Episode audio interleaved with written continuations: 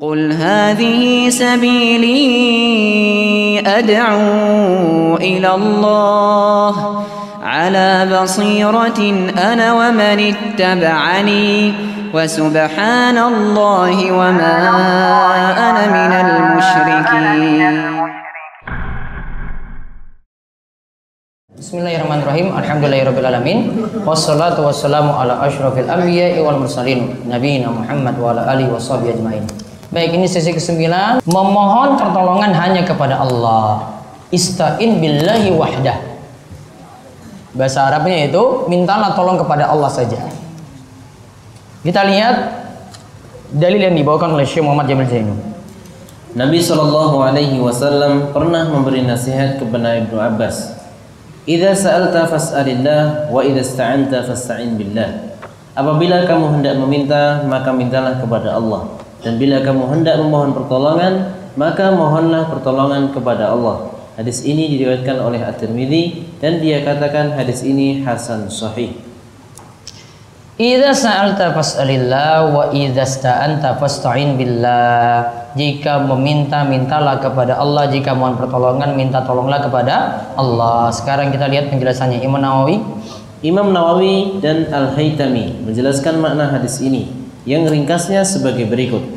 Jika engkau memohon pertolongan dalam suatu urusan, baik urusan dunia maupun urusan akhirat, maka mohonlah pertolongan kepada Allah. Lebih-lebih dalam urusan-urusan yang tidak seorang pun mampu mengatasinya, kecuali Allah, seperti menyembuhkan penyakit, mencari rezeki, dan memberi petunjuk. Hal-hal tersebut merupakan urusan-urusan yang berada dalam kewenangan khusus Allah. Berarti masalah itu ada dua. Ada masalah yang hanya Allah saja yang bisa menyelesaikan. Ada masalah yang kita bisa minta tolong pada manusia. Contoh, Mas, tolong ambilkan buku itu dulu, Mas. Bisa nggak manusia lakukan? Bisa. Namun kalau masalah misalnya di sini sebutkan, lihat di garis bawah itu menyembuhkan penyakit, meminta rizki, dan meminta supaya diberi petunjuk, itu hanya Allah loh yang bisa. Kita minta ini punya penyakit ini, nggak bisa. Bilang sama dokter pun nggak boleh. Pak dokter tolong sembuhkan saya yang tidak meninggalkan bekas. Nggak bisa. Dokter nggak punya wewenang untuk berikan kesembuhan. Yang punya wewenang siapa? Allah. Allah yang punya wewenang itu. Minta rizki juga. Nggak bisa walaupun itu majikan yang beri gaji kepada dia. Nggak boleh bilang, eh majikanku berilah rizki kepada saya. Hanya kamu saya yang berikan rizki. Nggak bisa. Dia cuma jadi penyebab saja karena kita kerja. Yang beri rizki langsung Allah. Majikan ini mati, kita masih bisa tetap bisa dapat hidup. Yang beri rizki siapa? Allah. Sama untuk dapat petunjuk ke jalan yang lurus, Allah yang berikan kita hidayah, Allah yang berikan kita itu taufik. Terus Allah berfirman. Allah Subhanahu wa taala berfirman, "Wa iyyamsaskallahu bidurrin fala kashifa lahu illahu." Jika Allah menimpakan suatu kemudaratan kepadamu, maka tidak ada yang bisa menghilangkannya kecuali Dia. Al-An'am ayat 17. Taib. Jika Allah menimpakan suatu kemudaratan wa iyam saskallahu bidurin fala kashifa lahu illahu. Jika Allah menimpakan suatu kemudaratan, tidak ada yang dapat mengangkatnya kecuali Allah. Allah yang ngangkat tadi penyakit. Allah yang ngangkat musibah kita. Allah yang ngangkat setiap bencana kita, bukan makhluk, bukan manusia. Terus yang kedua, Barang siapa menginginkan hujah, maka cukuplah berhujah dengan Al-Quran. Barang siapa menginginkan seorang penolong, maka cukuplah Allah sebagai penolongnya. Barang siapa menginginkan penasehat, maka cukuplah kematian sebagai penasehat baginya. Dan barang siapa belum merasa cukup dengan hal-hal tersebut, maka cukuplah neraka sebagai tempat kembali baginya. Allah Subhanahu wa taala berfirman, "Alaisallahu bikafin 'abda." Bukankah Allah cukup untuk melindungi hamba-hambanya? Az-Zumar ayat 36. Taib, bukankah Allah cukup untuk melindungi hamba-hambanya? Alaihissallahu bikafin abda. Al, kalau meminta kecukupan dari Al-Quran Kalau menginginkan penolong Allah yang berikan pertolongan Kalau menginginkan nasihat ya Nanti ada yang bisa menjadi penasihat Yang paling mujarab sekali adalah dengan kematian Karena kematian itu mengingatkan bahwasanya umur kita terbatas Kemudian barang siapa yang belum merasa cukup dengan alat tersebut maka cukuplah diancam sini oleh beliau ingatlah neraka. Enggak cukup kok semuanya ingatlah neraka. Karena neraka nanti tempat kembali kita. Sekarang lihat perkataan Syekh Abdul Qadir Jailani. kembali lagi. Lanjut. Kalau kita sudah ketemu dua berarti ya. Ya, dua perkataan beliau dan ini kalimat bagus-bagus loh ini. Tanda beliau itu orang soleh, sunnah wal jamaah. Maka dinukil oleh Syekh Muhammad bin Jamil Zainu. Coba lihat. Syekh Abdul Qadir Jailani dalam kitab Al-Fat Ar-Rabbani berkata, Mintalah kepada Allah dan jangan meminta kepada selainnya. Mohonlah pertolongan kepada Allah dan jangan memohon pertolongan kepada selainnya. Celakalah kamu di mana akan kau letakkan mukamu di hadapan Allah di akhirat kelak jika kamu berani menentang Allah di dunia ini. Kamu palingkan wajahmu darinya, meminta pertolongan kepada makhluknya dan menyekutukannya. Engkau keluhkan segala hajatmu dan engkau pasrahkan segala nasibmu kepada makhluknya itu. Singkirkanlah perantara-perantara yang menghubungkan dirimu dengan Allah, karena ketergantunganmu kepada para perantara-perantara itu adalah suatu kedunguan. Tidak ada kerajaan, kekuasaan, kekayaan, dan kemuliaan kecuali semuanya itu adalah milik Allah. Jadilah kamu orang yang selalu bersama Allah tanpa dengan makhluk. Maksudnya bersama Allah dengan selalu berdoa kepadanya tanpa perantara salah seorang pun di antara makhluk-makhluknya. Berarti lihat Kalimatnya ini eh, menunjukkan beliau mengajarkan pada kita tauhidkanlah Allah. Minta tolong itu minta tolonglah kepada Allah. Punya masalah-masalah tujukan semuanya kepada Allah. Allah nanti akan tolong kita. Kita punya keluh kesah, kita punya kesusahan, kegalauan, minta supaya diselesaikan oleh Allah. Maka di antara maksud kalimat ini juga ada dalam doa Nabi SAW ketika beliau itu berdoa Allahumma la sahla illa ma ja'altahu sahla wa anta taj'alul hazna idza syi'ta sahla. Allahumma la sahla ya Allah tidak ada kemudahan. Illa ma ja'altahu sahla kecuali yang engkau buat mudah. Wa anta taj'alul hazna dan yang engkau itu yang mengangkat hazna kesedihan.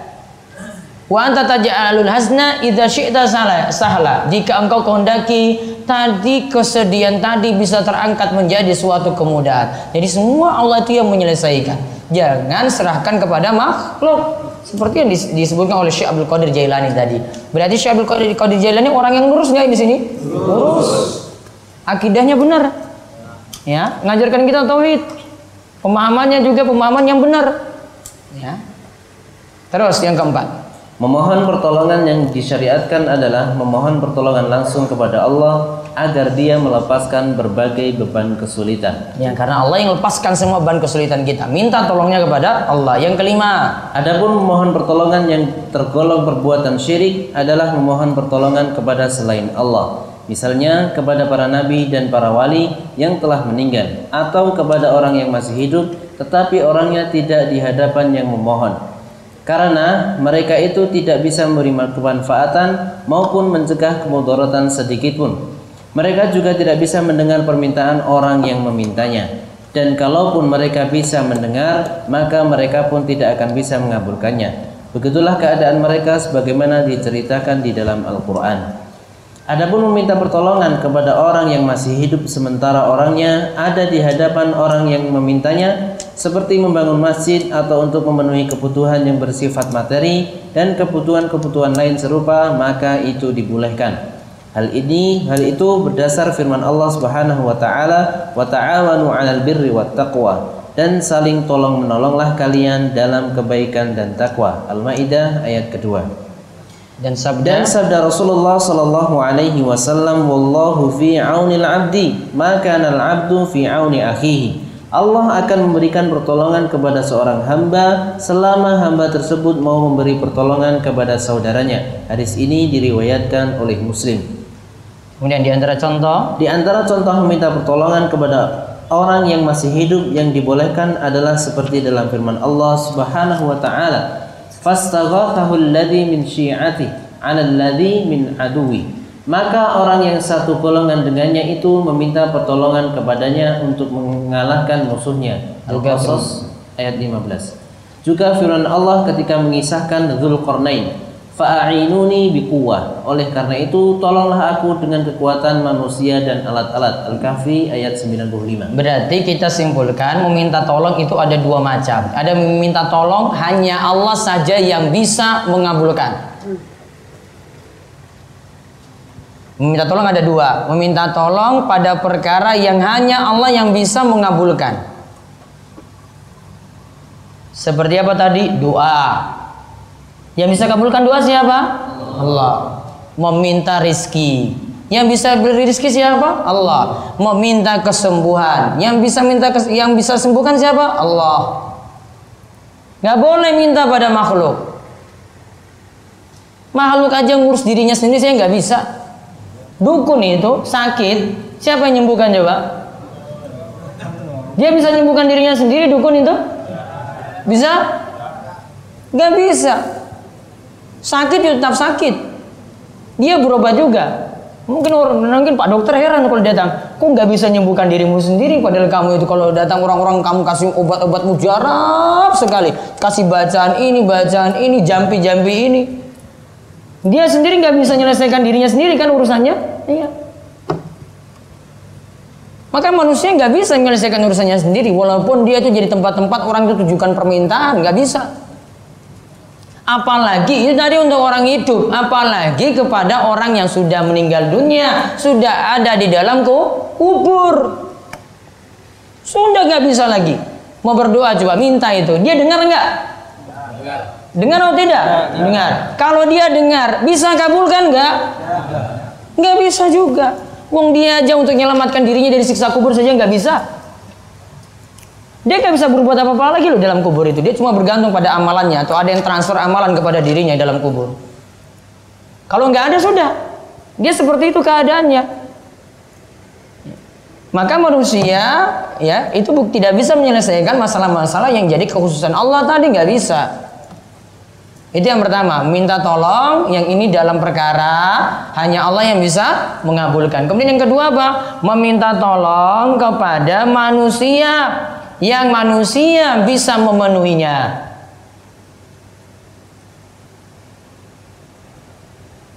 Syaratnya tiga minta pada manusia. Hadir, hidup, dan mampu. Coba ulang. Tiga. Hadir, hidup, dan mampu. Hadir berarti apa? Ini loh, depan sini loh. Ya, di depan kita. Hidup, hidup juga. Nggak boleh kalau sudah meninggal dunia. Nggak bisa. Kemudian apa tadi? Mampu. Suruh mas, tolong mas ambilkan buku mas. Hadir gak dia? Hadir. Hidup? Hidup. Terus kalau mampu, ambilkan buku saja bisa nggak? Mampu dia, boleh. Berapa syarat tadi? Tiga. Hadir, hidup, dan mampu. Berarti kalau dia minta situ tidak hadir, goib, mati. Jadi syirik. Ya, minta kepada penghuni kubur. Tolonglah nih, sogok rokok dulu nih biasanya. Nah, taruh di kubur. Ada kan di kubur itu ada rokok-rokok juga kan? Untuk apa itu mbak? Iya mungkin juga kayak gitu. Ya. Dia minta ya pakai perantara-perantara dulu di situ mau apa kayak tumbal kayak atau apa kayak wah itu orang soleh lah yang dalam kubur itu. Bisa nggak kabulkan? Nggak bisa. Dia itu nggak hidup dia itu nggak hadir saat itu. Ada memang namun sudah mati. Dan juga dia tidak mampu. Jadi syirik Berarti kita bagi tadi meminta tolong ada berapa macam? Dua. Yang pertama minta tolong yang jadi wewenang Allah untuk kabulkan. Yang kedua, meminta kepada makhluk yang ini mereka bisa memenuhinya. Dengan berapa syarat? Tiga syarat. Satu, hadir. Dua, hidup. Tiga, mampu.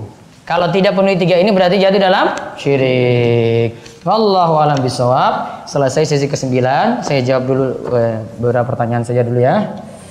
Nanti kita lanjut lagi jam setengah dua. Setengah dua. Maka nanti jam setengah satu Jumatan. Ye, baru nanti setengah dua kita lanjut. Makan kan satu jam itu ngantri.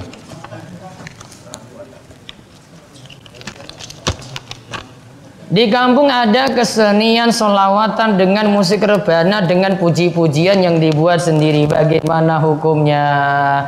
Pertama, tidak perlu berlebihan dalam memuji Nabi Shallallahu Alaihi Wasallam. Kemudian yang kedua, solawatan sudah pakai alat musik, nggak lagi disebut solawat. Yang ada apa? Musik-musikan. Oh ini asik banget ya musiknya. Bukan solawatnya itu dia yang renungkan. Paham ya? Itu bukan selotnya lagi loh dirunkan itu. Ya, dengar kan musiknya sekarang tambah keren-keren kan? Berkembang kan? Sekarang pakai orgen tadi, bukan pakai rebana lagi, macam-macam sekarang. Ya, musiknya yang didengar bukan selewatnya lagi, maka diperbaiki tidak boleh seperti itu. Bagaimana seharusnya sikap kita ketika menjadi imam saat sholat dan sudah bilang untuk merapatkan soft tetapi tidak mau rapat ketika kaki saya tem eh, ditempelkan ke apa ini? Bukan malah menjauh. Bagaimana Ustadz? Kalau jenengan jadi imam punya wewenang loh itu, imam luruskan. Ayo Pak luruskan. Dirapatkan jenengan atur saf-saf itu rapatkan gini rapatkan. Ayo Pak rapat lagi. Imam punya wewenang yang paling sulit itu kalau sesama jamaah. Imamnya nggak mau ngatur, ya jamaah yuk nggak bisa. Ini wewenangnya siapa? Imam untuk mengatur. Jadi kalau imam punya kekuatan di sini.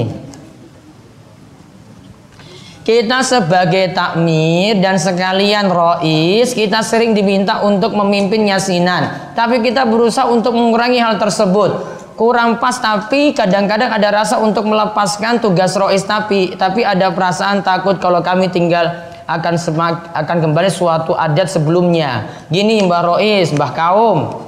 Wonten apa mboten iki? Wonten. Nah, ini hadir malahan. Alhamdulillah. Mungkin-mungkin dapat taufik dan hidayah. Saya itu sebenarnya mau bilang ke KUA itu biar saya itu ngurus yang Mbah-mbah Rois itu tadi. Saya sogok dulu kemudian saya nasihati. Ini Mbah-mbah Rois jenengan itu punya amal jariah itu luar biasa sekali. Kemudian jenengan itu jadi teladan. Jika jenengan itu bisa rubah masyarakat, alhamdulillah jenengan borong pahala sak dusun. Itu dusun ya? Dusun itu dipegang semua berarti. Masya Allah luar biasa itu. Ada 300 kakak berarti di situ jenengan pegang 300 kakak ini semua dapat ide lewat panjenengan sendiri loh itu. Diborong oleh Mbak Rois. Ya. Namun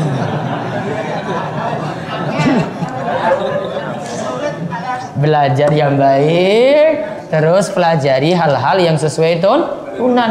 Ubah ubah itu fokus titik ya ubah. Nanti pelan lagi ini cara kuburnya. Misalnya ketika di kuburan itu Allahu Akbar Allahu Akbar. Perlu nggak diazani dihukumai bukan perlu.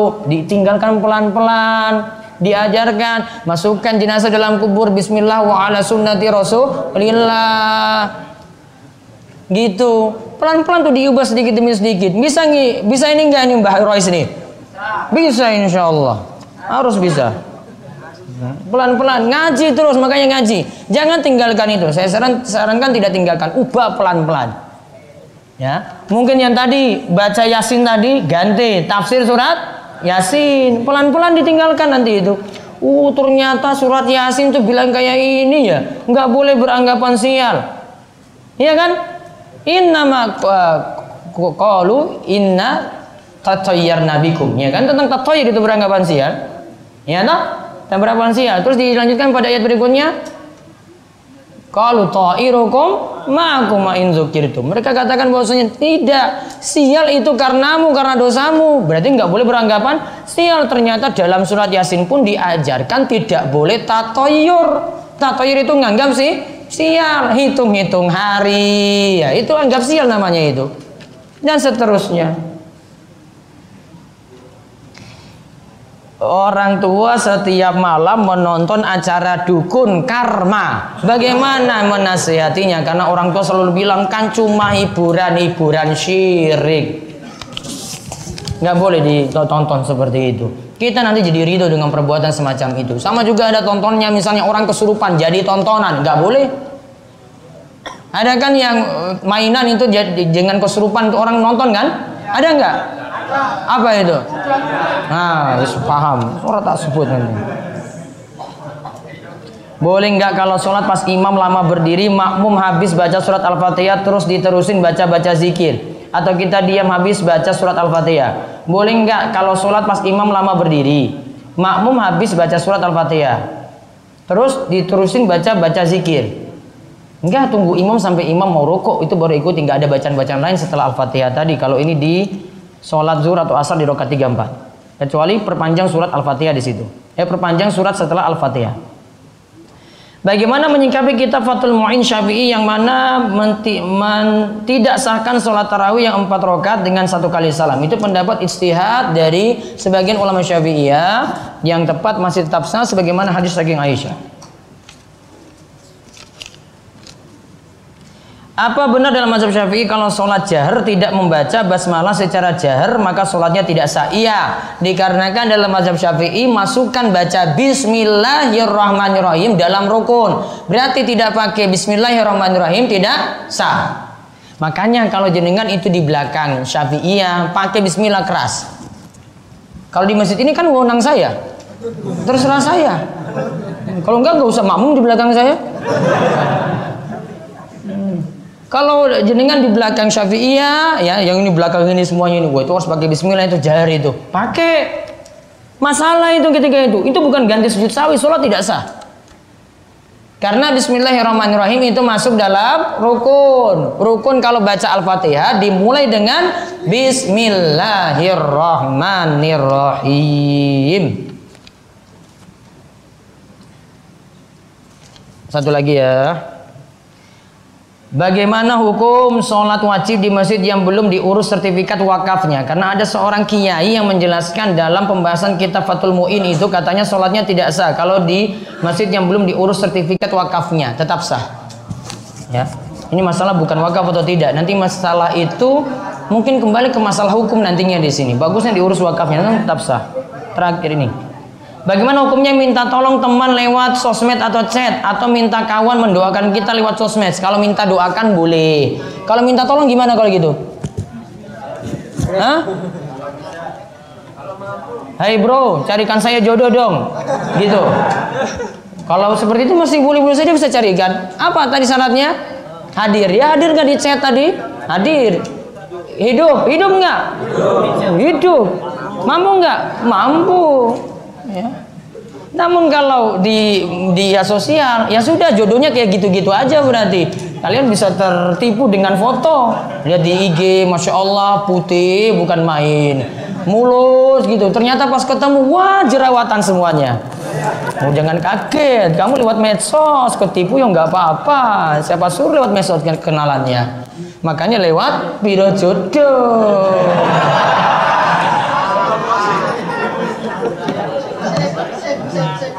Gitu. Sip? Nah, baik kita cukupkan. Insya Allah ketemu lagi jam setengah dua. Persiapan mandi Jumat itu nanti ngantri loh di bawah ya. Cari nanti kamar mandi kemudian kita ketemu setengah dua nanti makan siang insya Allah jam setengah satu. Demikian kita tutup dengan doa kepada majelis. Subhanakallahumma bihamdika. Asyhadu an la. Assalamualaikum warahmatullahi wabarakatuh.